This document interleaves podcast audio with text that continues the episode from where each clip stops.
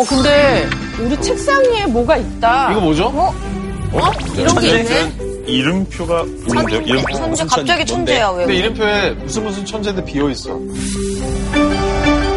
아, 그러니까 다들 나의 천재성을 갖고 있는 부분이 있을 거 아니에요. 아 나 이런 거 천재다 하는 거. 나는- 있지, 있지. 당신은 어떤 천재인지 본인이 생각하는 본인의 천재성을 한번 적어볼게요. 그럴까? 아, 좋네요.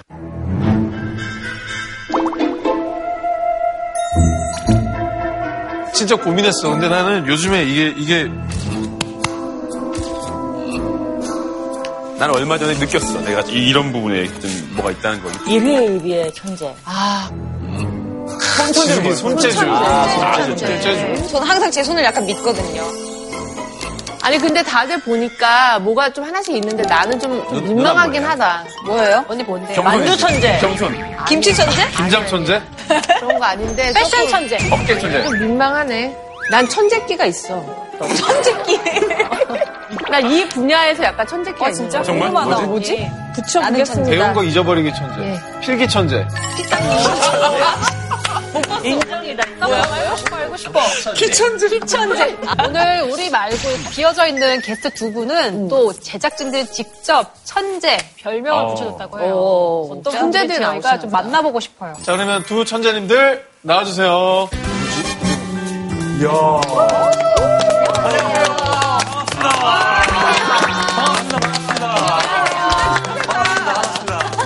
차클 꼭 정말 한번 오고 싶었습니다. 만화 잡박 천재 김현기입니다. 반갑습니다.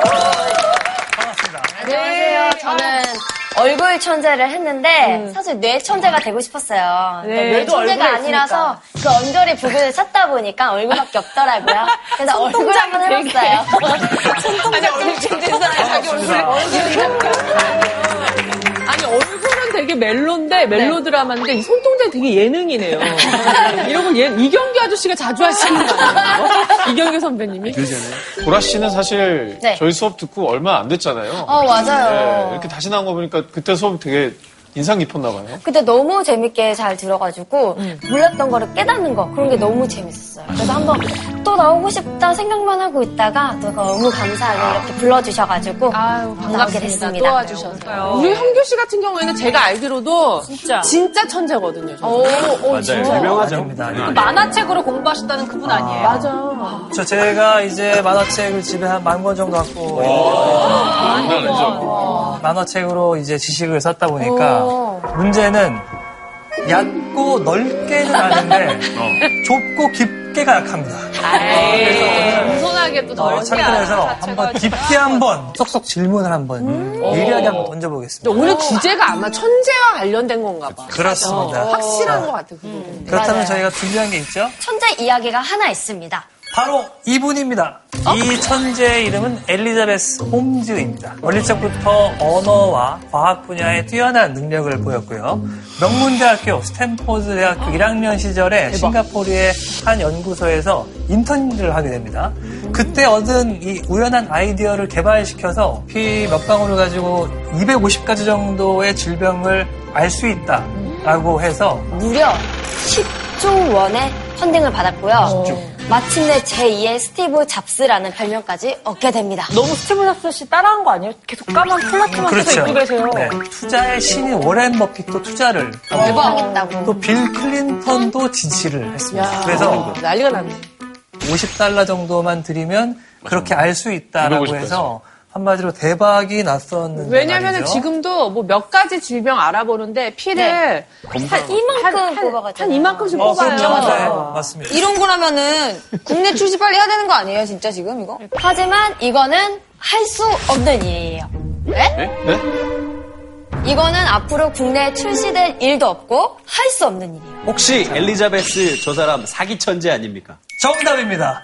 네. 바로 홈즈의 느낌이. 이 기술은 한마디로 사기였습니다. 아니 근데 저희는 너무 사기 천재였어요. 벌였네요. Elizabeth Holmes is stepping down as the chief executive officer. 혈액을 통해서 알 수 있는 거는 16가지 정도밖에 없었고요. 예, 예. 나머지 것들은 이제 다른 회사의 기술들을 조합해서 한마디로 실리콘밸리의 희대의 사기극이었습니다. 맞아요. 그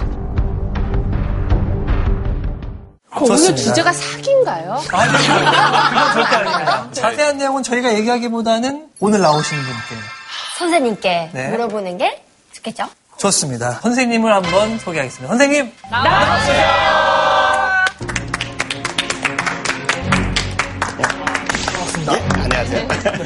저는 오늘 과학에 대한 여러 가지 고정관념들을 하나하나 어, 깨보려고 나온 과학 철학자 이상욱이라고 합니다. 네. 과학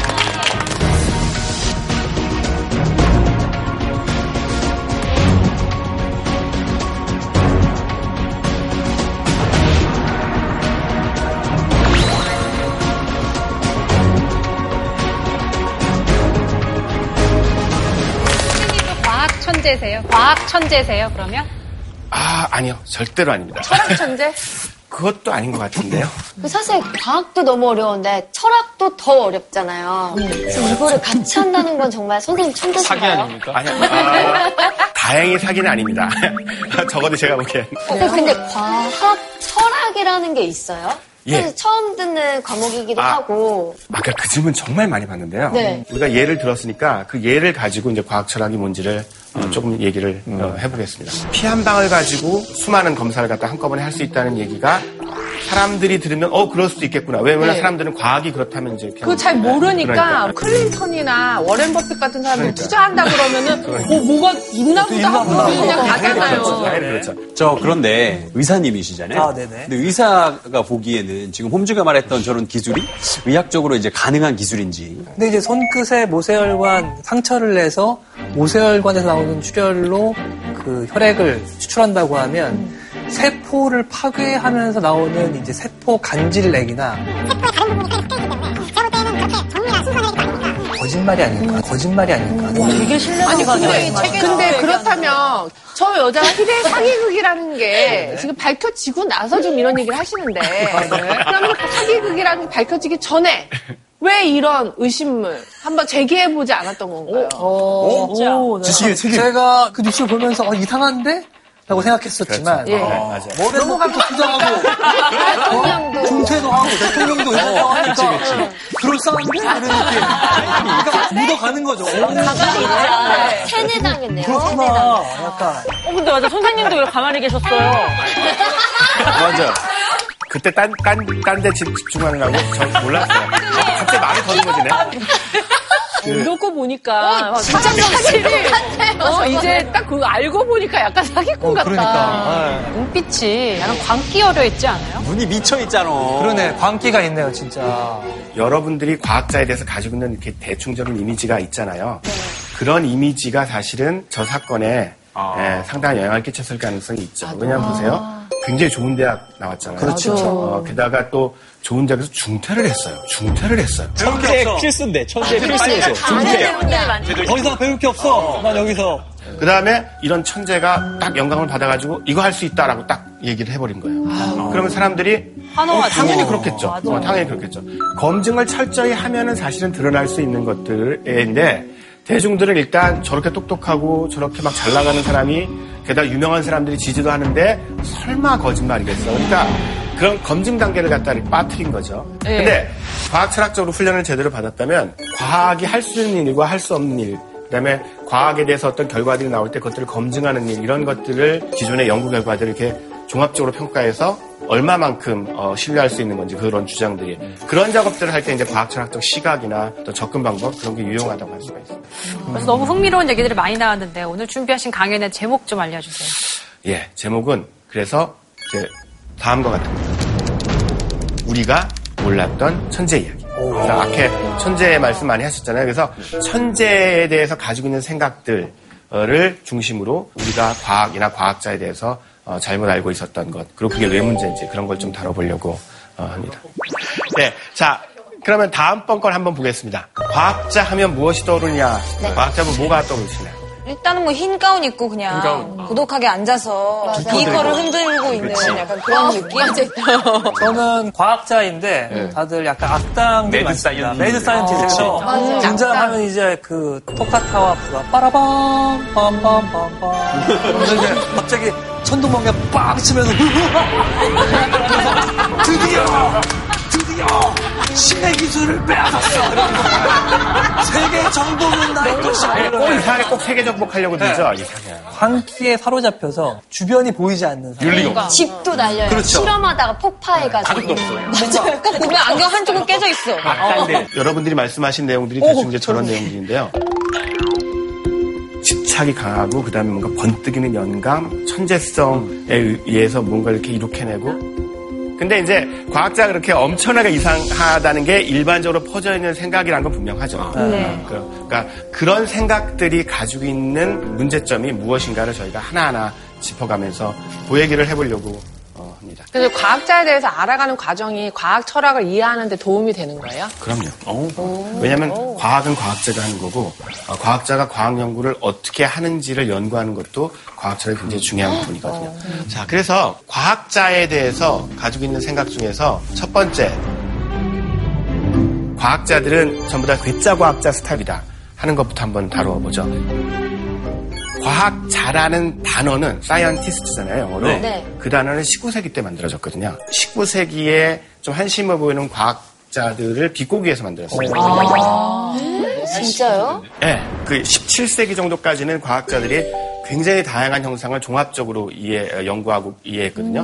근데 이제 18세기부터는 과학의 세분화가 이루어져요. 그래서 굉장히 작은 주제에 대해서만 이렇게 집중적으로 연구를 어, 해오게 되는데 그러다 보니까 일반인들이 보기에는 좀 한심해 보이는 연구도 많이 하는 거예요. 여러분들이 그 어린애들 책으로 알고 있는 걸리버 여행기 있잖아요. 네. 그게 사실은 어른들을 위한 동화였어요. 당시의 세태에서 한심하다고 생각하는 것을 풍자를 한 거예요. 근데 그 풍자 내용 중에서 과학자가 나와요. 어, 그러니까 천공해상 라퓨타라고 이렇게 하늘 위에 떠다니는 도시에서 여러 가지 경험들을 하는 장면들이 나오는데 거기에 보면은 당시 18세기 과학자라고 할 수 있는 사람들이 막 별별 희한한 것들 연구를 하는 그런 내용들을 갖다 담고 있거든요. 큰 도움이 안 되는 아주 세밀하고 굉장히 쫀쫀한 그런 주제들을 연구하는 사람들이 이제 당시 과학자다 하는 어떤 그런 그 대중적인 조롱, 어, 야유 이런 게 있었던 거예요. 그래서 그런 생각들을 담아낸 단어가 과학자예요. 그래서 19세기 이전에 자연현상을 연구하던 사람들한테 과학자라는 용어를 쓰는 순간 사실은 정확하진 않은 거죠. 아니에요, 선생님? 과학자가 아니에요? 사실은 냉정하게 얘기하면 정확하게 얘기하면 과학자가 아니에요. 왜냐면 과학 철학자인가요? 철학자인가요? 그것도 아니에요. 선생님 선배인가요? 아, 제 선배라고도 할 수 있어요. 근데 19세기 이전의 과학자들 여러분 대표적으로 알고 있는 왼쪽은 누구 이제 혹시 아세요? 아이작 뉴턴. 아, 예. 가운데는 갈릴레오. 그다음에 제일 코페르니쿠스. 코페르. 아, 굉장하십니다. 아, 제가 굉장히 힘이 됩니다. 세 문제 다 아, 맞췄네요. 초상화 천재야? 초상화 천재. 초상화 천재는. 안면 인식 천재. 자, 중요한 건 뭐냐면, 근데 저 사람들이 다 과학자라고 알고 계시잖아요. 그런데 19세기 이전에 자연 현상을 연구하던 사람들은 자연 철학자라고 불렀어요. 자연 철학? 그러니까 자연을, 자연 현상을 연구하되 그 현상이 가지는 굉장히 폭넓은 의미, 이것이 정말로 정당한 건가, 윤리적으로 바람직한 것까지 포함해서 굉장히 보편적으로 어, 그 자연현상을 연구하는 사람들을 자연철학자라고 했고, 코페르니쿠스, 그, 그다음에 갈릴레오, 뉴턴 모두 다 자연철학자. 자연철학. 였던 거죠. 그러면 과학 철학을 하는 것이야말로 그 옛날 아이작 뉴턴의 시대로 다시 돌아가는 돌아가는. 그런 행위네요. 저는 그렇게 생각하고 있습니다. 아, 근데 이거 이 과학자들이 별로 동의 안 할 거니까요. 과학자들이 별로 동의 안 할 거니까요. 너무 어렵게 얘기해요. 이번에 두 번째로 두 번째로 들 어, 그 과학자의 특징은 번뜩이는 영감. 영감. 오, 영감. 아, 이거 굉장히 익숙하시잖아요. 유레카. 와우. 아, 이거다 하면 여기서 툭툭 나오고 모든 것들에. 그거와 관련해서 과학도 뭐뭐다. 끈기. 노력. 일감이다. 영감 아니면 엉덩이다. 엉덩이다. 예, 답을 한번 보여주실까요? 시간이 필요하다. 시간이 아, 필요하다. 예, 시간이 필요하다는 말이 조금 이해가 안 되실 수 있어요. 이렇게 영감은 떠올려서 그 영감을 그대로 그냥 쏟아내면 그냥 과학일 것 같은데요. 예를 들어서 그 천재인 과학자 하면 여러분 누가 떠오르세요? 아인슈타인. 아인슈타인, 뉴턴. 뉴턴. 뉴턴, 어, 뉴턴이 떠오르죠. 그래서 뉴턴에 대해서 당시에 저런 식으로 표현해요. 네? 저걸 보면 거의 신적 존재. 그러니까 뭐냐면 이건 거의 어떤 거냐면 야 뉴턴 네가 내, 내 신의 대리자다. 그래서 뉴턴이 딱 사과를 떨어진 사과 보고서 영감을 얻어가지고 지구하고 사과뿐 아니라 모든 세상의 물체들은 서로 그 만류력으로 끌어당긴다 하는 걸 그냥 순식간에 발견해낸. 그래서 뉴턴 하면 떠오르는 그런 영감 하면 떠오르는 게 결국은 사과죠. 사과. 음. 사과가 뚝 떨어지면서. 그래서 건치. 그 사과 얘기는 굉장히 오래됐어요. 그러니까 뉴턴의 조카 사위인 콘듀이트라는 사람이 뉴턴 죽고 나서 얼마 안 있어서 뉴턴의 전기를 출간을 했는데 캠브리지 대학교가 당시에 이제 그 페스트가 흑사병이 널리 퍼져가지고 울소프라는 고향 마을로 뉴턴이 돌아가서 어, 우주에 대해서 뭐 고민을 하고 있었나 보죠. 그런데 사과 나무에서 사과가 툭 떨어지는 거 보고서 아 이게 지구가 끌어당기는구나.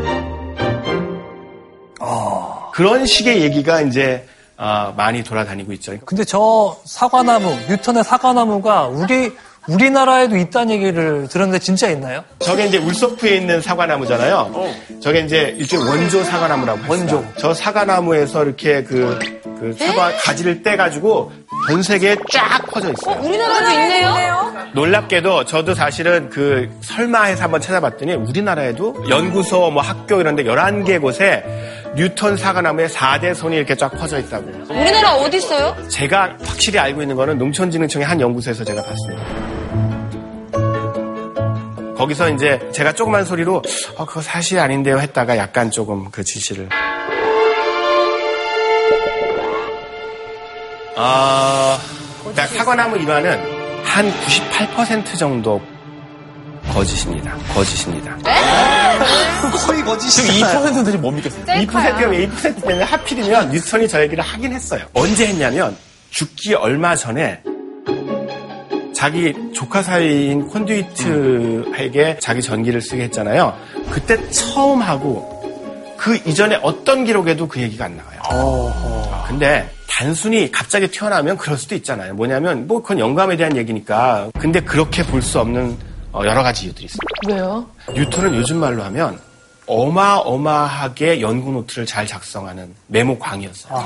그러니까 그냥 딱 떠오르는 게한줄 쓰는 게 아니라요. 생각날 때마다 거예요. 이 사람은 책들을 보면은 빽빽하게 메모가 적혀 있어요.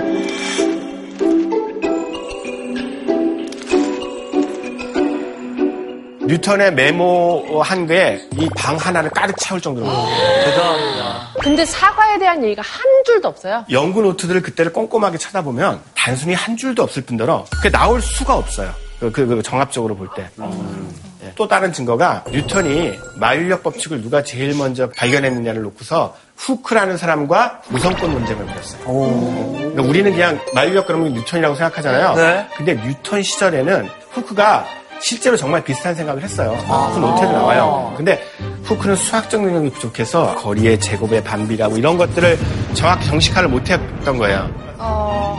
근데 이제 이것도 되게 중요한데 과학이라는 게 아이디어를 먼저 그냥 떠올리는 것만 되는 게 아니라 그 아이디어를 다른 과학자들과 소통할 수 있는 수준으로 만들어내고 그것들을 증명해내는 게. 발표해야 돼. 발표해야 되죠. 공- 세상에 공표를 딱 해야죠. 어. 그러면 뉴턴의 그 논문을 발표하기 위해 스토리텔링, 마케팅을 한 거예요? 사과의 이야기는? 그거보다는 후크 네가 자꾸 내 아이디어를 도용했다고 얘기하지만 나는 그거보다 훨씬 전에 젊은 시절에 케임브리지 시절에 이미 나는 네. 그거 다 알고 있었다.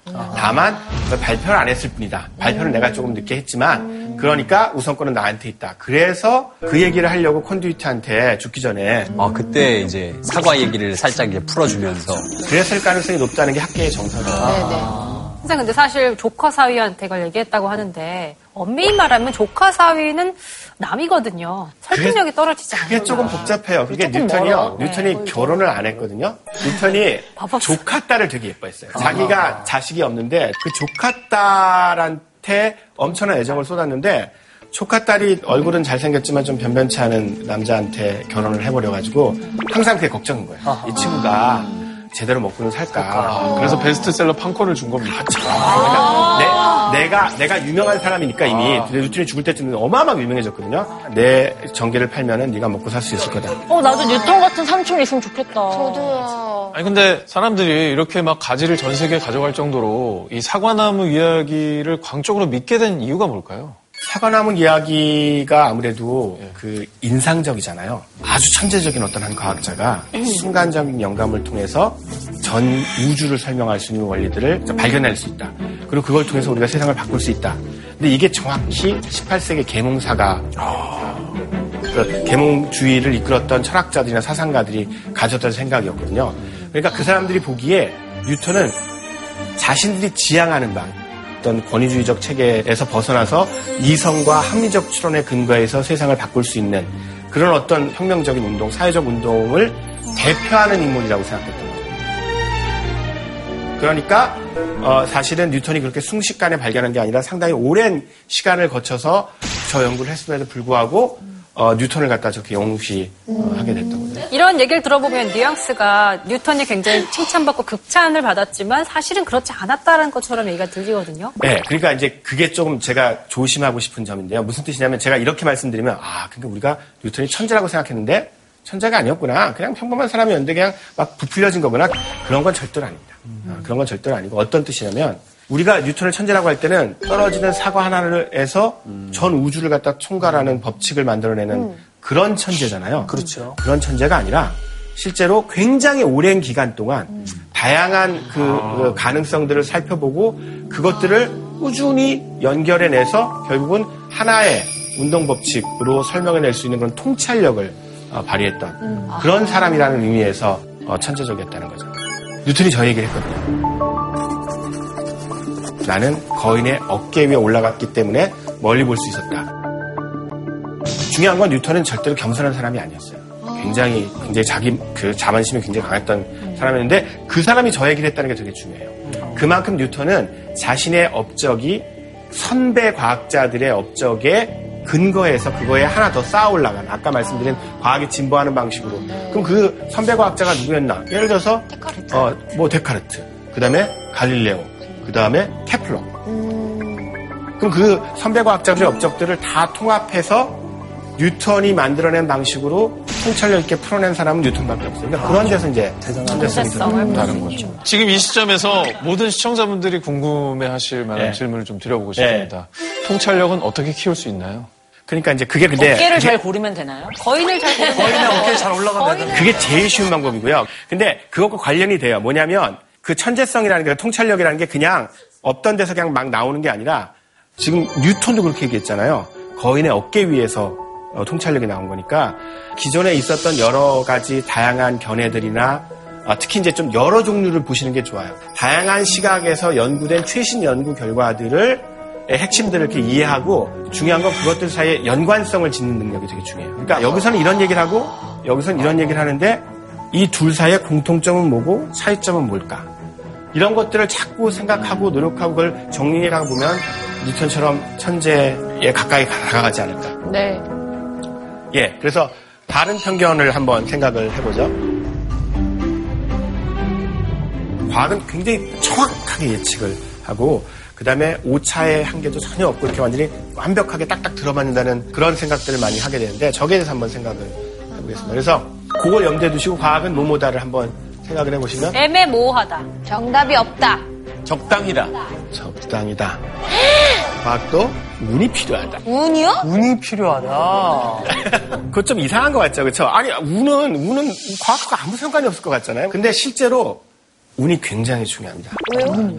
그걸 갖다 보기 위해서 우리가 재밌는 사례를 하나 볼게요. 일단 행성에 대해서, 행성의 궤도에 대해서 얘기를 해야 되는데요. 여러분들이 중고등학교 때 배우셨던 익숙한 행성들 보이시나요? 어, 그럼 수금지와 목토천해. 다 외고 계시는군요. 뉴턴이 이제 만류력을 통해서 이제 행성의 운동도 다 예측했잖아요. 그러면 저 행성 중에서 그럼 뉴턴 살아생전 시기까지 알려졌던 행성은 뭐가 있을 것 같습니까? 소금지와 목 토? 토성까지입니다. 토성. 토성까지요. 네. 그러니까 천왕성은 사실은 18세기 말에 허셜이라는 사람에 의해서 어, 발견이 되고요. 자, 거기까지는 만환경을 통해서 발견을 했어요. 근데 근데 그걸 어떻게 망원경을 어떻게 발견을 하냐? 만환경은 먼데 걸 보는 거니까. 아니 그래도 난 망원경도 사실 의심스러워. 사실 의심스러워. 네? 의심 천재. 아, 참 의심이 많으신 분이군요. 정말 과학 철학에 적합한 인물 아니에요? 네, 예, 네. 네. 어깨도 저 넓고. 어깨 올라가야 되겠다. 저 어깨 위로 올라가야 돼. 이 위로 올라가자. 올라가도 되겠습니까? 그래서 천왕성이 굉장히 그 공전 주기가 길어요. 그래서 한참 있다가 한 바퀴 돌아요. 그래서 천왕성이 처음 발견됐을 때는 잘 몰랐는데 그 공전 주기를 좀 관찰하니까 뉴턴 역학 예측하고 안 맞는 거예요. 그럼 보세요. 여러분들이 생각하기에 과학 이론이 있어요?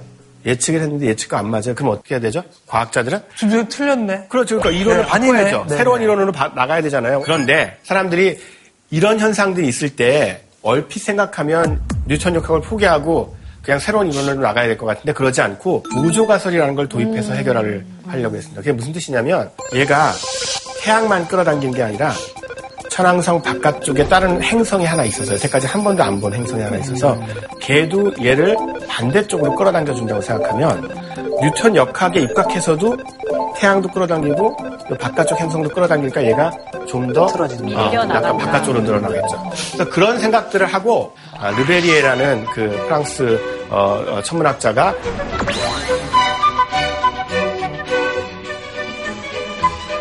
그걸 열심히 계산해가지고 요런 요런 위치에 요 정도 크기의 행성이 있을 거니까 한번 찾아봐라 라고 해가지고 제안을 했어요. 네.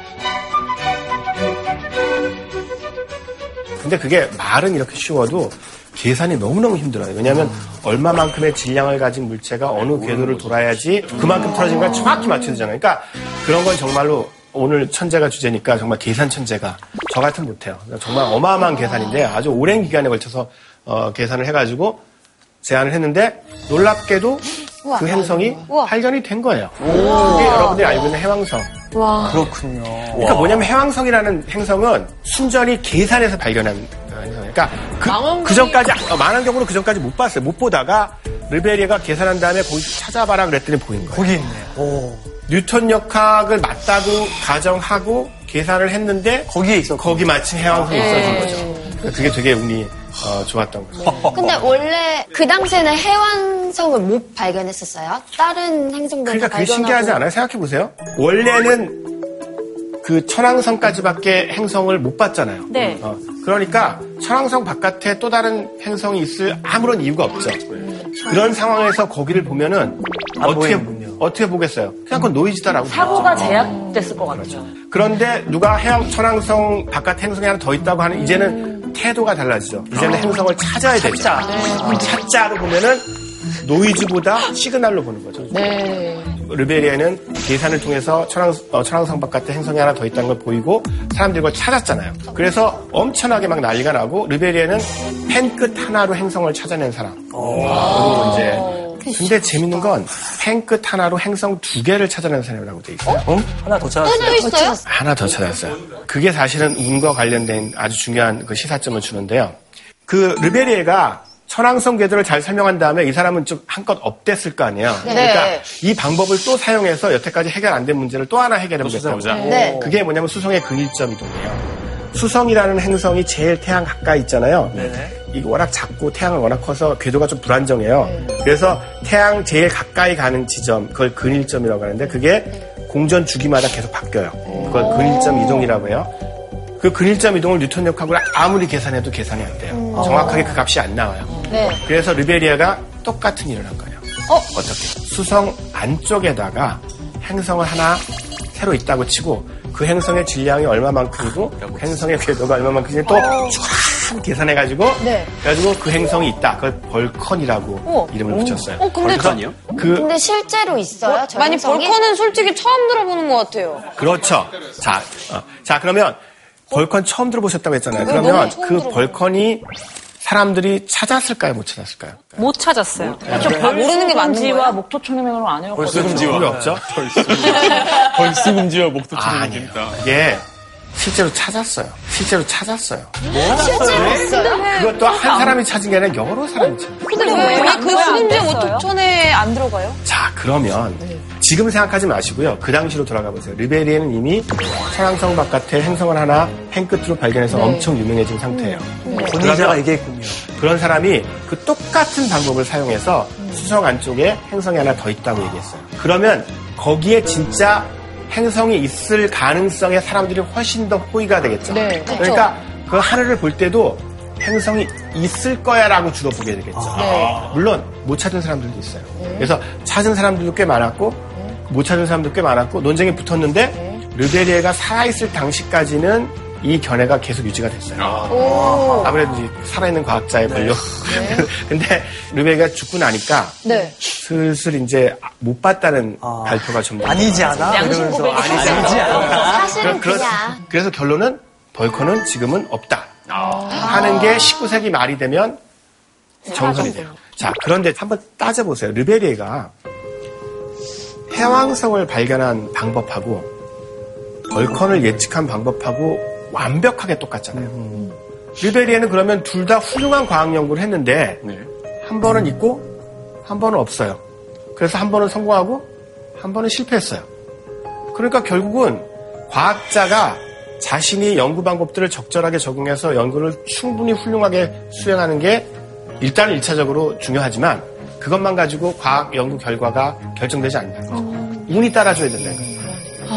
과학자는 결과를 모르는 상태로 자기의 인생을 베팅해서 연구를 할 그렇죠. 수밖에 그 표현 되게 없는데. 베팅하는 운이. 되게 좋아야지 그, 결, 그렇죠. 그 노력이 보상을 받을 수 있는 거라는 말씀이시죠. 결국은 그 운이라는 게 그러니까 이게 꼭 나쁜 의미가 아닙니다. 제가 말하는 게 과학자들의 연구 결과가 그냥 운에 의해서 막 결정된다는 뜻이 아니라 과학자가 자기가 할 수 있는 연구를 다 충실히 다 수행하고 나서도 자기 관측 기구가 충분히 정확하지가 않아서 그거 자기가 어떻게 못하잖아요. 그럼 발견 못하는 거죠. 그러니까 운이 그런 의미에서 굉장히 중요해요. 선생님 좀 다른 질문인데요. 현대 망원경은 이제 어디까지 봐요?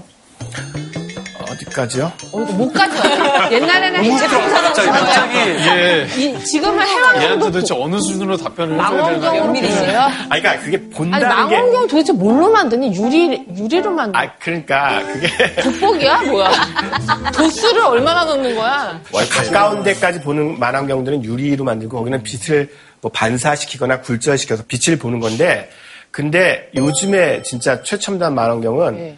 본다기보다는 데이터를 수집하는 측정 장치예요. 데이터를 측정 한참 해가지고 그걸 컴퓨터 알고리즘으로 분석해서 이미지를 만들어내요. 만들어내요. 와 신기하다. 네. 그렇지만 얼마 물론 전에 사진 나왔잖아요. 나왔지. 그 찍은 거. 어. 근데 최근에 말씀하신 것처럼 최근에 블랙홀 사진을 직접 어, 찍었다고 이렇게 그래, 저거, 저거, 네, 저거. 얘기하잖아요. 자, 저 부분이 되게 중요한데 이거를 한번 보세요. 블랙홀에 대한 영화인데요. 그래서 블랙홀에 대한 영화로 제일 유명한 게 인터스텔라죠. 그래서 저 영화를 만들 때까지는 블랙홀을 직접 관측하지는 못했어요. 당시 최고의 물리학자, 나중에 노벨 물리학상도 받았던 킵손이라는 물리학자가 일반 상대성 이론이라는 게 블랙홀의 존재를 보여주는 이론이고 그 이론에 입각해서 블랙홀을 아마 이렇게 생겼을 것이다를 그 형태를 갖다가 만들어내고 그걸 영화적으로 이렇게 구현한 게 저 그림이에요. 그러니까 저 그림 자체는 당시의 최고 수준의 이론 물리학의 기초에서 만든 일종의 상상도죠. 앞에 그림하고 저 그림하고 어떻게 비슷한가요? 좀 다른가요? 완전히 다른데요. 좀 다른 완전히 좀 다른데. 완전히 다른 도넛. 형태는 커피에 똑같아요. 빠뜨린 glazed 도넛인데요, 저거는. 근데 이제 너무 전 놀랬던 게 저 블랙홀이 굉장히 먼 곳에 있다. 네, 은하계 중심에 있습니다. 어떻게 저걸 찍었는지가 너무 궁금한 거예요. 사실 그 저, 저는 지금 문제가 뭐냐면 의심이 많아요. 의심이 많아서 저걸 어떻게 찍었어? 그리고 두 번째 저게 블랙홀인 줄 어떻게 알아? 그렇죠. 세 번째 또 한 몇 한 150년 뒤에 아 그건 블랙홀이 아니었다 이럴 수 있으니까 그래서 그렇게 주의 깊게 안 봤어요. 네. 묘하게 설득력이 있는데 내가 이래서 공부 안 했어. 때문에 이런 건데요. 저거 찍었다고 보기는 어려워요. 저기 보기 관측이라고 돼 있잖아요. 저 은하계 중심에 블랙홀이 있다는 수많은 이론적 증거나 경험적 증거는 이미 있었어요. 근데 이제 그거를 직접 찍을 수가 없는 게 블랙홀은 빛을 빨아들이는 존재 아니에요. 그렇네. 그럼 빛을 빨아들이는데 그 빛이 어떻게 와가지고 우리가 이걸 찍겠어요? 그러네. 빛을 들어와야 될 거 아니에요, 카메라로. 그래서 블랙홀 근처에서 나오는 여러 가지 다양한 데이터들은 있을 거 아니에요. 그런 것들을 모아서 알고리즘을, 컴퓨터 알고리즘을 써서 계산을 해서 저걸 만들어낸 이미지예요. 아, 약간 몽타주 같은 거예요? 아, 그런 거 비슷하다고 볼 수 있어요. 그러니까 요점 뭐냐면 현재 우리가 알고 있는 이론적이거나 경험적 증거들을 다 총동원해서 어, 만들어낸 이미지인데 틀릴 수 있다는 점에서는. 그러니까 아까 말씀하신 그 마지막 말은 맞아요. 나중에 10, 20년, 30년 있다가 사실은 저렇게 생기지 않았고 약간 좀 다르게 생겼다. 아, 그렇게 돼요. 제가 드리고 싶은 말씀은 그거예요. 과학은 변하는데, 변하는데, 하나하나씩 차곡차곡 쌓아가는, 진보하는 맛인 거예요. 무슨 말이냐면, 변하는데 진보하는 거예요.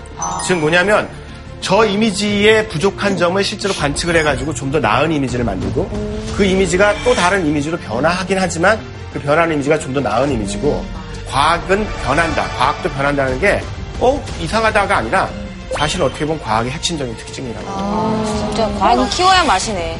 네. 자, 그러면 다음 번건 한번 보겠습니다. 그 다음 번 뭐냐면 은둔생활. 이것도 많이 나오는 거죠. 아까 그 괴짜 과학자 얘기. 그렇죠. 예. 혼자서 막 해가지고 비커 달고 이렇게. 예. 자, 정말 그런지 과학자들이 정말로 그렇게 고독하게 연구를 해야지 훌륭한 연구가 나오는 건지 그런 걸 한번 생각해 보죠. 자, 여기 한번 넣어보시죠. 과학도 인싸 학문이다. 에이. 같이, 같이 하는 같이 하는. 과학도 협업 학문이다. 협업합니다. 함께하는 어, 이게 얼마나 중요한, 함께 한다는 게 얼마나 중요한지를 어, 설명을 드릴 겁니다. 그래서 우리가 첫 번째 살펴볼 사례는 어, 코페르니쿠스.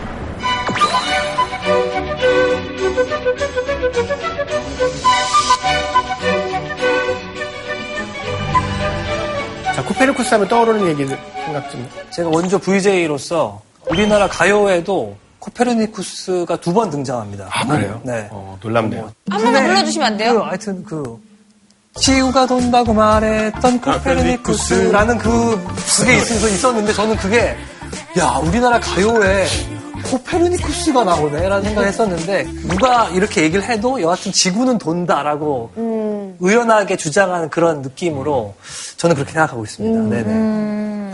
태양 중심설. 어, 그러니까 태양이 사실은 우주의 중심에 있지 지구가 우주의 중심에 있는 게 아니다라는 걸 처음으로 얘기했는데 크게 호응을 받지 못하고 뭔가 고독하게 순교자적으로 어, 진리의 깃발을 어, 든 뭐 그런 사람 정도로 이제 어, 이해가 많이 되잖아요 전반적으로. 네, 코페르니쿠스 초상화예요. 네, 죽고 나서 얼마 안 돼서 그려진 그러니까 당대 코페르니쿠스를 어떻게 생각했는가를 잘 보여주는 초상화인데 이 초상화 밑에 이 코페르니쿠스에 대한 설명이 있는데요. 어, 이제 캐노니쿠스라는 단어가 등장을 하고요. 인컴페라빌리스라는 단어가 등장을 해요. 다른 사람들하고 상대가 안 된다. 비교가 비교가 불가능하게 아주 뛰어난 천문학자라는 거예요. 근데 약간 느낌은 비운의 과학자 이런 느낌. 아니, 아니, 반대되는 걸 주장했던 모두 다거 아니에요? 천동설을 주장했는데 혼자 지동설을 주장. 근데 교회적이고 모범적이었다고 말했다고요? 저 정도면 완전 인싸인데? 그러니까 인싸죠. 그러니까 실제로 엄청나게 인싸이 됐어요. 왜냐하면 실제로 코페르니쿠스가 교회에서 핵심 인사였거든요. 당시에 그 바르미아라고 유럽의 조그만 공국 국가가 있었는데 대주교가 다- 다스리는 국가였어요. 그 대주교 밑에 12명의 참사위원이 있었고 그게 이제 최고 의결 기구였는데 그 12명 참사위원 중에 한 사람이었어요. 대박. 실제로 그래서 굉장히 교회에서 엄청난 지지를 보냈어요. 코페르니쿠스 연구에 대해서 아, 굉장히 훌륭한 연구를 한다고.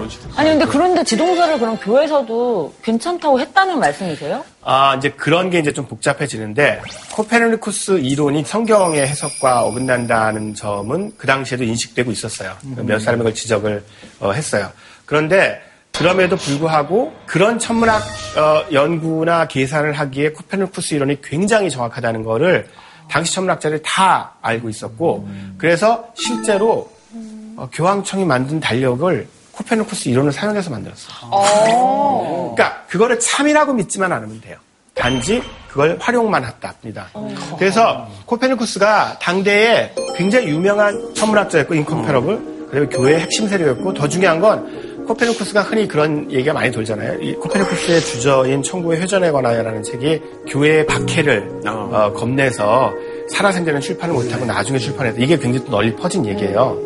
근데 이것도 사실이 아닌 게요. 그 책은 죽고 나서 나왔지만 코페르쿠스 이론의 핵심적인 내용들을 일종의 소논문으로 써가지고 당시에는 이제 학술 저널이 없었으니까 편지로 다 학자들끼리 교류를 했어요. 그러니까 굉장히 긴 편지, 막, 막 몇십 페이지짜리 되는 긴 편지로 자기 이론의 핵심을 써가지고 다른 동료 천문학자들이 보- 한테 보내면 아까 말씀드렸듯이 코페르쿠스는 당대 최고의 천문학자니까 아 코페르쿠스 선생께서 이렇게 위대한 이론을 그럼 이게 발표고 그걸 또 필사해 가지고 다른 천문학자한테 보내고 그래가지고 편지로 코페르쿠스 이론의 핵심은 당대 유럽에 있었던 한 100여 명의 천문학자들 사이에서는 잘 알려져 있어요.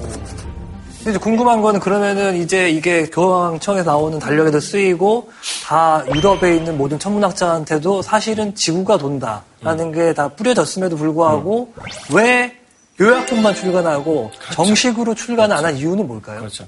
그, 그걸 한번 생각해 보세요. 그러니까 그 안 해준 거 아닐까요?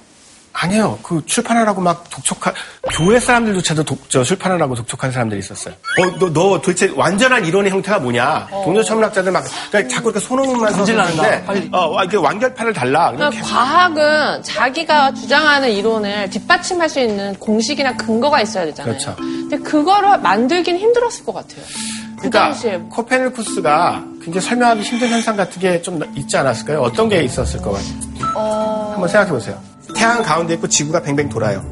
왜 어지럽지 않지? 아, 그렇죠. 우리는 당장 왜. 움직? 그럼 지구가 돈다는데 지금 안 돌고 있잖아. 네, 지금 약간 여러분들 이런 것들. 이거 지구 이거 자전하고 공전 엄청난 속도로 하고 있거든요. 지금 느껴지세요? 느껴지세요? 네. 안 느껴. 어. 아니요, 아니요. 아니 요, 아니요. 진짜 아니요. 천재인데? 내일 아침에 뉴스에 나올 것 같아. 강지영 자전의 속도를 느끼. 그때는 뉴턴의 이론이 나오기 전이었잖아요. 나오기 전이에요. 그러니까 중력의 법칙이란 걸 몰랐기 아, 때문에. 아무도, 아무도 몰랐죠. 그러니까 예를 들어서 공을 갖다 위로 던지면 지구가 돌면은 공은 위로 올라갔다가 뒤로 떨어져야 될 것 같은데 이거 내가 도니까. 아, 그치. 근데 위로 떨어져? 바로 위로 떨어져. 이런 것도 설명 못 하고. 그러니까 뉴턴이 나왔다면 설명했을 수 있, 었 그렇죠. 던 근데 건데. 뉴턴은 코페르쿠스 죽고 나서 한참 더 태어났거든요. 그러니까 요점 뭐냐면 코페르쿠스가 출판을 미룬 이유가 자기가 보기에도 자기 이론이 한심하거든요. 아, 뭔가 허점이 있어서. 어, 아까 제가 뭐라고 그랬냐면 과학의 진보가 어떻게 이루어지냐면 예전 이론의 문제점을 극복하지만 예전 이론이 설명했던 것들은 거의 다 대부분 수용해 가면서 가야지 새로운 이론이 인정을 받는데 코페르쿠스가 그걸 못하는 거예요. 어, 그러니까 천체 현상은 굉장히 정확하게 설명을 해요. 그렇지만 여기 여기가 이제 여, 기 있는 그 수많은 많은 것들을 설명 못하게 되고 왜 안 어지러운 이런 새로운 난처한 현상들이 막 생기는데 이거를 설명하는 개념은 갈릴레오, 케플러, 뉴턴이 돼서야 만들 수 있는 굉장히 새로운 역학 이론이거든요. 뉴턴이 있었더라면. 그렇죠. 그러니까 코페르쿠스가 아무리 똑똑해도 모든 이론을 한꺼번에 만들어낼 수 없잖아요. 그렇죠. 그러니까 천문학 이론을 만들어내지만 역학 이론을 만들어낼 수 없었고 그래서 맨 마지막 순간까지 계속 출판을 미루면서 어떻게든지 해보려고 하다가 결국은 그 형태로 그냥 낸 거죠. 그러니까 정말 함께 해야지만 이게 풀어지는 거예요. 그렇죠. 한 명은 절대 못 아, 안 돼요. 네, 절대 안 돼요. 코페르쿠스가 당대 과학자들을 설득을 못 시켰기 때문에 어떻게 보면 그 당시 과학계에서 안 받아들여진 거지. 코페르쿠스가 너무 천재적이고 선구자적이었는데 당시 과학계가 편견에 사로잡히고 그 다음에 뭔가 이렇게 그, 그 성경의 종교의 권위에 눌려서 코페르쿠스를 받아들이지 않은 게 아니라는 거죠. 그러니까 얼마나 과학 활동이 결국 함께하는 활동이라는 걸 보여준다. 자, 그러면 코페르쿠스는 실패했지만 이 함께하는 활동이라는 부분들을 적극적으로 활용해서 과학 지식을 어떻게 만들 수 있는가, 만들어 나가는가에 새로운 모형을 제시하는 사람이 있습니다. 여러분도 혹시 보일의 법칙이라고 보일의 법칙. 네, 그, 물리치의 부피. 그렇죠. 부피와 압력. 압력 사이의 관계. 예, 저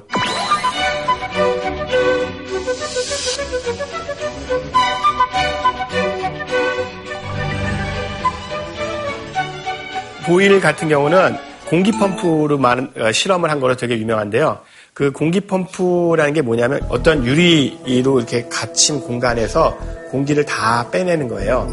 그러면 그렇게 빼냈을 때 어떤 일이 벌어질까를 실험을 하는 거죠. 예를 들어서 약간 잔인하게 들리시겠지만 이제 생쥐 같은 걸 거기다 집어넣어요. 공기를 빼내기 전에는 얘가 잘 뛰놀고 그러다가 공기를 이렇게 빼내니까 얘가 갑자기 이렇게 아, 죽는 거죠. 그러면 이제 거기로부터 보일이 뭘 추론하냐면 공기에는 이 뭐가 있는데 이 생쥐의 생존에 결정적이다. 그게 없으면 얘는 죽는다. 그게 이제 우리는 알고 있기는 산소죠. 네, 산소가 없어지니까 어, 죽는 거죠. 그러니까 그런 실험들을 해가지고 되게 유명해졌는데 중요한 건 이거예요. 근데 저게 당시로 치면 최첨단 연구 장비여서요. 호호. 보일이 엄청 부자였어요. 부자니까 만들 수 있어서 그렇죠. 당시로서는 저게 너무 비싸서 만드는 게 전 유럽 전체에 보일 혼자만 저걸 가지고 있었어요. 아니 그래서 그 정도예요. 자기 돈으로 한 거죠. 지금으로 치면 막 한 몇 천억짜리예요, 저게. 네. 몇 천억보다 더 할걸요. 몇 조짜리일 거예요. 몇 조짜리를 아니, 되게 만들어서 귀족적이네요. 거기다 쥐를 넣고 쥐를 죽이면서 이러면서 자, 저걸 만들어서 실험을 했어요. 보일이. 보일이 물론 정직한 사람이지만 아까도 계속 얘기하지만 자기가 정직하게 실험하고도 틀릴 수 있잖아요. 네. 그렇죠? 실수할 수도 있고. 아, 검증을. 검증이 안 되잖아요. 검증을 어떻게 해요? 누가 하나밖에 저거, 없는데. 저거 하나밖에 없고 다른 데서는 너무 비싸서 못 만들어요. 저거 만들기 되게 힘들었어요, 당시에. 과학 연구가 함께하는 활동이라는 게 결국 뭐냐면 어떤 과학자가 어떤 결과를 냈을 때 그 결과를 무조건 믿어주는 게 아니라 그 결과에 대해서 검증할 수 있는 전문성을 가진 사람들이 그것들을 하나하나 따져보고 들여다본 다음에 어 이거는 연구가 제대로 이루어졌다니까 이 결과는 믿을 만하다. 그 동료 평가가 이루어져야지만 그게 이제 학술지 논문 심사 과정에서 이루어져요. 그래야지만 그게 과학 지식이 되는 거예요. 어, 그런데 당시에 저거는 동료 평가가 불가능하잖아요. 저 기계 한 하나밖에 없고 아는 사람도 별로 없으니까. 그러니까 저게 공기를 뺐다고는 하는데 뺀 거를 뺀 뺀거 어떻게 왜 공기가 보이는 아니고. 알지. 그리고 진공 상태인 걸 모르잖아요. 그러니까 뺀 거를 사기치는 거 아니야? 이럴 수 있는 거지. 당시에 굉장히 유명한 철학자였던 홉스라는 철학자가 그 사람이 또 자연 철학도 되게 잘 알았거든요. 정확히 그 얘기를 했어요. 그 진공이라는 거 어떻게 아느냐. 그래서 보일이 기가 막힌 방법을 개발했어요. 어떻게? 흡수를 넣어요? 흡수를 넣어서 공기를 빼. 와, 와, 빠졌잖아.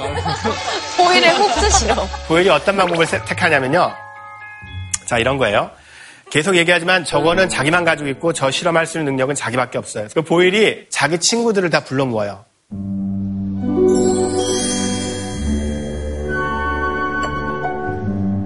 근데 보일은 굉장히 신분이 높은 사람이라서 친구가 다 뭐 대법원장, 요크셔 공장 뭐 이런 사람들이에요. 쫙 불러 모은 다음에 보일은 너무 신분이 높아서 자기가 직접 실험 안 하고 후크라는 사람을 조수로 썼어요. 그러니까 후크가 실험 조교로 이제 열심히 이제 실험을 하면 야 너희들 봤지? 결과가 생기가 죽는 거로 나왔지? 그러니까 여기에 어, 너희들이 사인해 이렇게 하는 거죠. 근데 저분들이 근데 아까 본- 말씀하신 거 대법원장 이런 분들은 사실 과학자는 아니실 수 있잖아요. 그렇죠. 모르면서도 사인하실 수도 있는 거 아니에요? 그러니까 그- 맞아요. 니들이 정확히 뭘 그러니까- 알아? 그러니까 정확히 얘기하면 저런 과학적 내용을 검증했다기보다는 내가 본 내용이 이던 것이고 하는 것들을 이렇게 증언해 증언. 거. 아, 공증한 거구나, 그렇지, 공증하는 거죠. 사실만 본 그렇죠. 사실만 본 사실만. 근데 중요한 건 저런 생각들을 왜 하게 됐냐면 보일이 굉장히 적극적으로 당시 재판 과정에서 널리 퍼져 있었던 어떤 그 절차들을 수입한 거거든요. 당시 재판 과정에서 이런 그, 그, 그 방법들이 굉장히 많이 사용됐어요. 왜 증언이 엇갈리는 경우가 있잖아요. 네, 예를 들어서 네. 그랬을 때 두 사람의 증언의 비중을 측정하는 방법으로 사회적 신분을 이용했어요. 그러니까 무슨 말이냐면 어떤 사- 여쭤보면 지금은 봐드리기 어렵죠. 근데 중요한 거는 그 이유는 이거예요. 이 사람은 자기가 위증을 했을 때 잃을 게 굉장히 많은데 아, 신분이 낮은 사람은 상대적으로 적다. 그러니까 신분이 높은 사람일수록 함부로 얘기를 안 하고 참말을 할 가능성이 높다 라는 견지에서 서로 상반되는 증언들을 평가했는데 그 절차를 가져온 거예요. 그러니까 저렇게 신분이 엄청나게 높은 사람들을 모아놓고서 증언을 받으면 적어도 이런 실험들이 이루어졌다는 사실은 확보가 되는 거예요. 사실성이 확보가 되는 거예요. 선생님 그러면 지체 높은 귀중 높은 사람을 불러올 게 아니라 과학자. 과학자 들을 불러와서 이 사람은 위증할 경우에 이 과학자의 어떤 권위들을 모두 잃을 게 많기 때문에 그런 사람을 세워서 증언을 했어야 되는 게 아닌가. 그러니까 여러분들이 하는 말씀이 직관적으로 다 그럴듯한데 네. 자꾸 요즘 시대 생각을 하셔서 그래요. 저 시대에는 일단 과학자도 아니었죠. 자연 철학자였죠. 보일 살던 시대에 자연 철학자가 영국에 몇 명 있을 것 같아요? 거의 없을 거. 아, 거의 없어요. 사실은 설사 그런 사람이 있어도 어, 전문성 있는 사람이 있어도 그 사람이 신분이 낮으면 신분이 높은 사람들의 증언이 더 인식론적으로 그런 더- 시대였구나. 더. 그런 시대였던 거예요. 지금 신사의 증언이 지금은 우리 과학계는 이제 동료 평가로 바뀌게 된. 네, 그러니까 사람들도 점점 그걸 깨닫게 되는 거예요. 그 시대가 변하면서 신분제가 일단 약화되고 일반 평민들이라는 사람들이 전문성만 가지면 얼마든지 귀족보다 훨씬 똑똑할 수 있다는 그런 생각들이 받아들여지고 난 다음에는 지금 말씀하신 것처럼 야, 신사들의 증언을 들을 게 아니라 이 분야를 정말 잘 아는 관련 연구를 해본 사람들이 평가를 하게 하자. 그래서 지금의 그 동료 평가 제도로 어, 바뀐 거죠. 그래서 이 보일의 경우에는 어떻게 보면 현대에 우리가 과학 지식을 생산하는 중요한 방식이 전문가들 동료 평가를 통해서 상호 검증을 해서 그 지식들을 합의를 통해서 만들어 나가는데 그거에 어떻게 보면 원형을 보여줬다고 어, 할 수가 있습니다. 다음 얘기는 뭐냐면 타고난 천재? 그렇죠. 엄청나게 중요한 연구를 했던 사람들은 다 타고난 천재였다라고 생각하기 쉬운데 실제로 어, 그렇지 에, 않을 수 있는 어, 이유가 뭐가 있는지 한번 생각을 해보겠습니다. 그래서 그것도 한번 생각해 보시죠. 과학도 노력이다. 노력이다. 노력.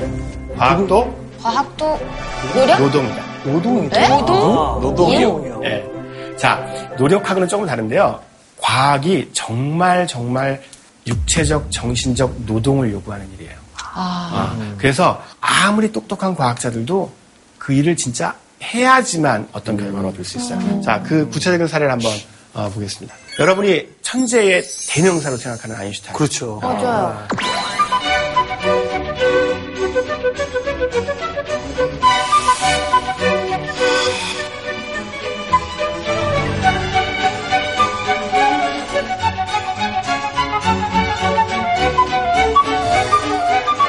여러분들 혹시 이렇게 아인슈타인을 하면 떠오르는 생각들이 뭐가 있어요? 메롱. 메롱, 메롱하고 메롱한 이렇게. 좀 특이한 독특한 특이한. 원래 낙제, 그, 그자. 낙제생이었다가 그렇죠. 나중에 왜냐면 천재성을 왜냐- 발견해가지고. 네, 왜냐하면 그, 그 당시 교사들이 좀 한심해서 이렇게 네. 천재를 갖다 알아볼 수준이 안 돼가지고 낙제생이었다. 그러면 아인슈타인에 대해서 지금 말씀하신 것까지 포함해서 일반적으로 알려져 있는 좀 어떤 오해라든가 그런 것들 한번 살펴볼까요?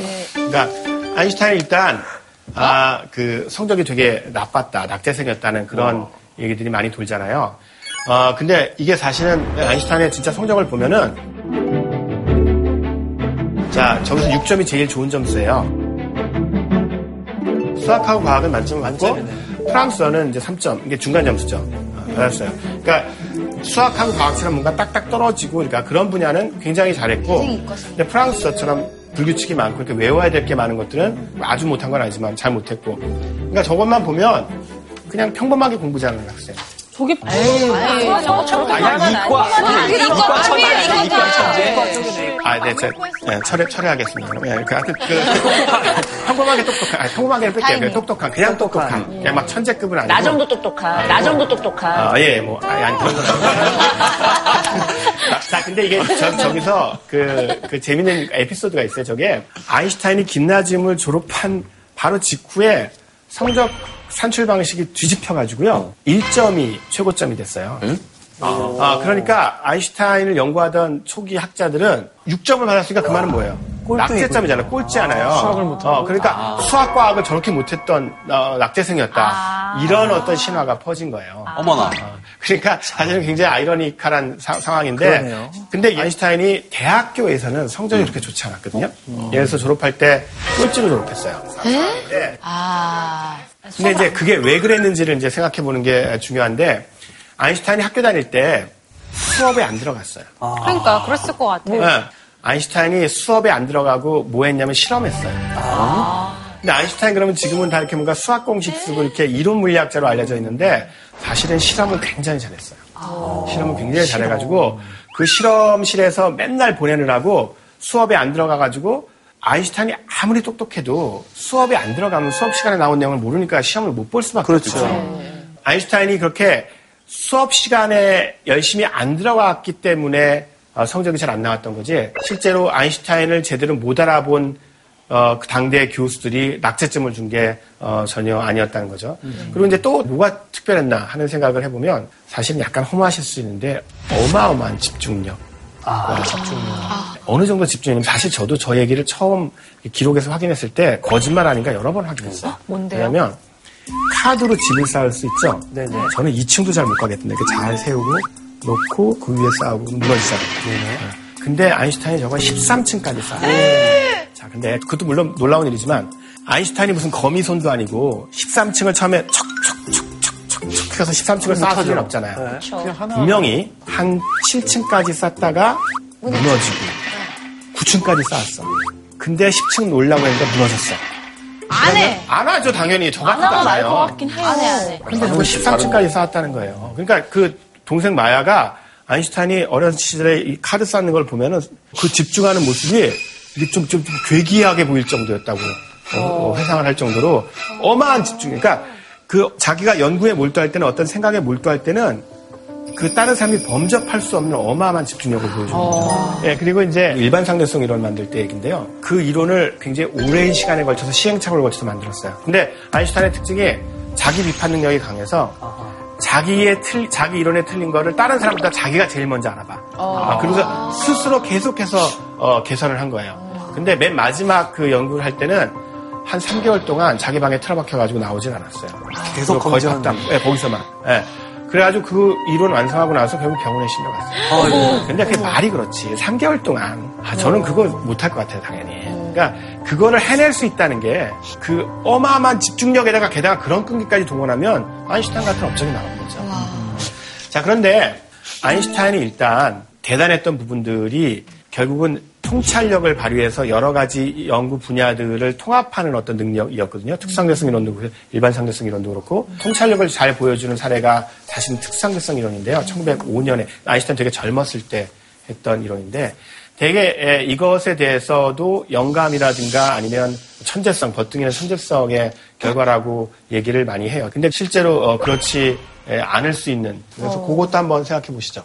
아인슈타인이 이때 그 대학교 때 공부를 못해서 꼴찌로 졸업했잖아요. 그래가지고 자기 동기들은 다 대학의 뭐 조교라든가 연구원인가 자리를 잡았는데 아인슈타인은 그런 자리를 잡을 수가 없었어요. 그래서 결국은 자기 친구의 아버지의 소개로 어, 베른이라는 어, 스위스의 도시의 특허청에서 낮에는 근무를 하면서 연구를 한 결과가 1905년도에 특상대성 이론. 근데 그것만 한 게 아니라 광전 효과, 그 다음에 브라운 운동 그래가지고 그 물리학 역사의 길이 남을 세 편의 논문을 1905년에 한꺼번에 다 썼거든요. 그러니까 이것만 봤을 때는 뭐 누가 봐도 천재인 거죠. 그리고 그거 갖다 또 뭐라고 얘기하냐면, 야, 저 아인슈타인을 갖다가 풀타임으로 연구를 시켰으면 논문 세 편이 아니라 논문 20편 썼겠다. 이런 말씀 하시는 분들이 있는데, 그게 그렇지가 아, 않아요. 어, 그게 되게 중요한 포인트인데요. 왜냐하면 아인슈타인이 사실은 특상대성 이론의 그 생각을 처음 했던 건 아주 어렸을 때부터 고민을 했거든요. 그 빛의 속도 가 일정한가 뭐 이런 문제들이 그 당시 항상 논쟁이었는데 그런 문제들에 대해서 굉장히 오래 고민을 하다가 결국은 빛의 속도가 일정하고 거기에 따라서 질량. 도 변하고 시간도 변하고 거리도 변한다. 거리는 어, 수축을 하고 시간은 굉장히 느리게 가고 뭐 이런 이런 생각들을 어, 하게 되는 거군요. 그러면 이 특수상대성 이론에서 그런 생각을 어떻게 하게 됐냐를 보면 실제로 특허청에서의 이 사람의 근무 경험이 상당히 중요해요. 직장에서 시간이 오래 걸, 많이 걸려서요? 길게 걸려서. 맞아. 일할 때 직장에서 일할 때는 시간이 너무 느리게 가고 주말은 엄청 빨라. 집에서 만화책 볼 때 너무 빨리 가 시간이. 주말은 너무 빠르고 맞아. 월화수목은 너무 느리고. 자, 그런데 특허청에서 당시에 아인슈타인이 그 심사하던 특허가 어떤 거였냐면 당시에는 모든 도시의 시간이 조금씩 달랐거든요. 지금도 시간대라는 게 있어서 멀리 있는데 시간은 뭐 7시간 차이, 6시간 차이 나잖아요. 근데 그건 이유가 지구가 이렇게 뱅뱅 돌기 때문이죠. 그러니까 그 태양빛을 받는 그 위치가 달라지니까 시간이 흐르는 거잖아요. 그러니까 사실은 제 여기 있는 위치에서의 시간과 살짝 옆으로 갔을 때 시간이 원래는 달라야 돼요. 다르겠네. 아주 적게. 그래서 아인슈타인이 살던 시대에는 도시마다 시간이 뭐 1분, 2분씩 차이가 났어요. 예를 들어서 쥐리 시간이 12시면 베른 시간은 12시 3분 뭐 이런 식으로 1분, 2분씩 차이가 났어요. 그럼 약속 잡을 때 좀 그렇게. 그렇죠. 특히나 기차 시간표치 할때 되게 문제예요. 왜냐면 보세요. 너무 복잡하다. 쥐리 시간을 12시에 출발한 기차가 베른 시간으로 1시에 도착한다고 쳐봐요. 그러면 이 기차가 1시간 만에 가면 안 되죠. 왜? 빨리 가야 돼. 베른 시간과 쥐리 시간이 다르니까. 그걸 맞춰가야 돼. 그걸 맞춰가야 된다. 속도를 그 맞춰가는 기계 장치가 있었는데 그 기계 장치에 대한 특허가 아인슈타인이십니다. 근데 그 기계 장치가 어떤 기계 장치였냐면 쭈리에서 전파를 쏴서 그게 베른에 도착하자마자 튕겨나가게 해서 저 쭈리에 다시 도착하겠죠.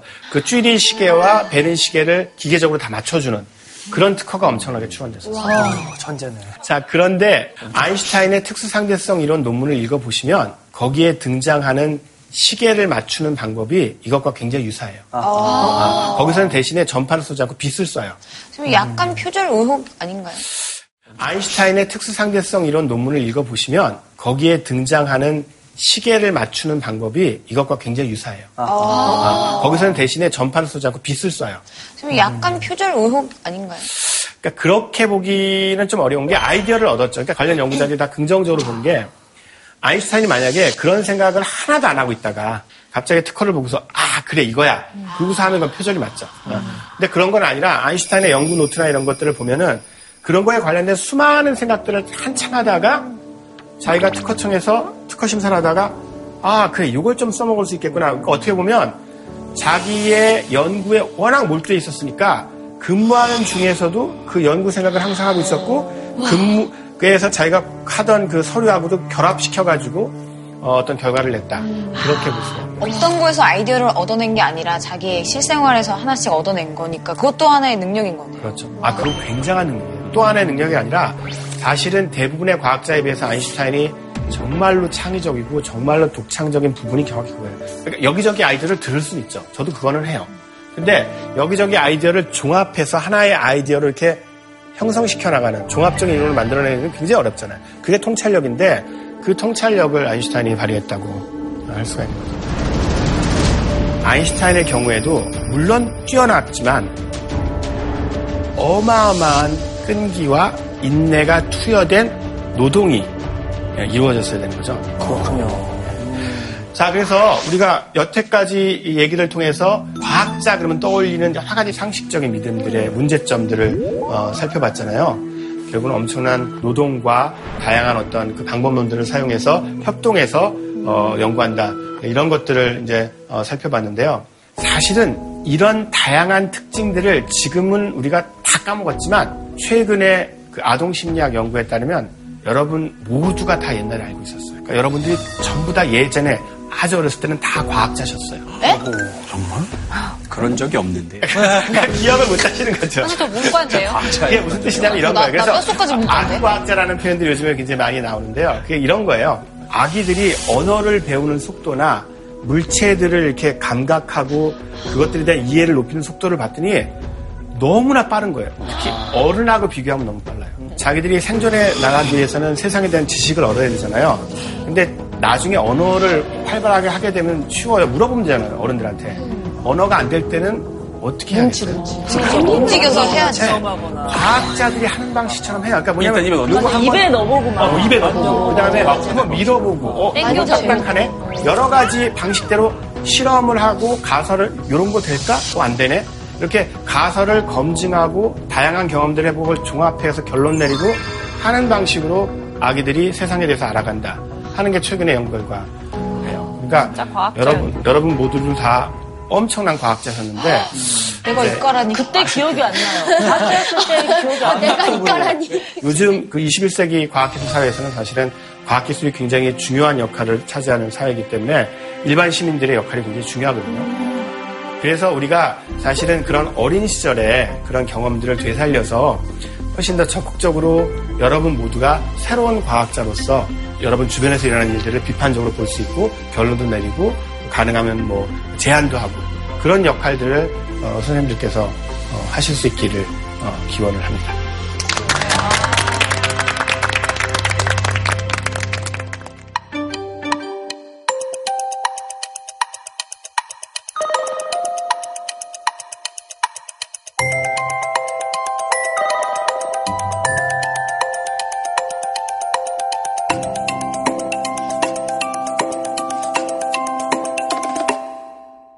미국과 중국 사이의 무역 분쟁이 미중 계속되는 간의 가운데 무역 전쟁이 점점 더 격화되고 있고 난항을 겪고 있습니다. 미중 무역 전쟁은 이 두 지도자의 자존심 싸움이에요. 그러니까 국가의 미래를 건 싸움이에요. G20 정상회담 시작 전에 일단 예측을 딱 예측 예측. 네. 딜은 없습니다. 결론은 어떻게 될까요? 결론. 둘 가운데 하나가 쓰러져야 나죠. 도대체 이 전쟁 누가 이길 것이냐? 중국은 어쨌든 버티는 거는 좀 유리하지 않을까. 미국이 우위를 계속 점유하지 네. 않을까? 의외로 승자는 그럼 대한민국은 도대체 어떻게 해야 되는가? 우리의 생존과 번영을 좌우하는 질문입니다. 있다, 할수 있다. 저희가 어디서 어떻게 영감 얻을 수 있을지 모르는 거잖아요. 예. 혹시 오늘 질문상에서 저희가 좋은 영감을 좀 얻을 수 있을까 하는데 아, 제가 이제 고민을 좀 많이 했는데요. 어떻게 보면 우리가 극복해야 될 신화이긴 하지만 그 신화를 여러분들에 대한 어떤 자극제로 어, 활용한다는 의미에서 사과 사과나무들.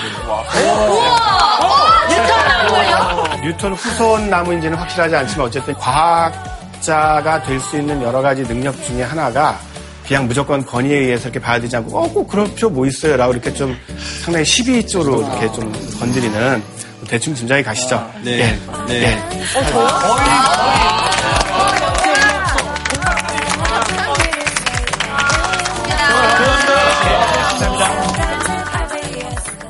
JTBC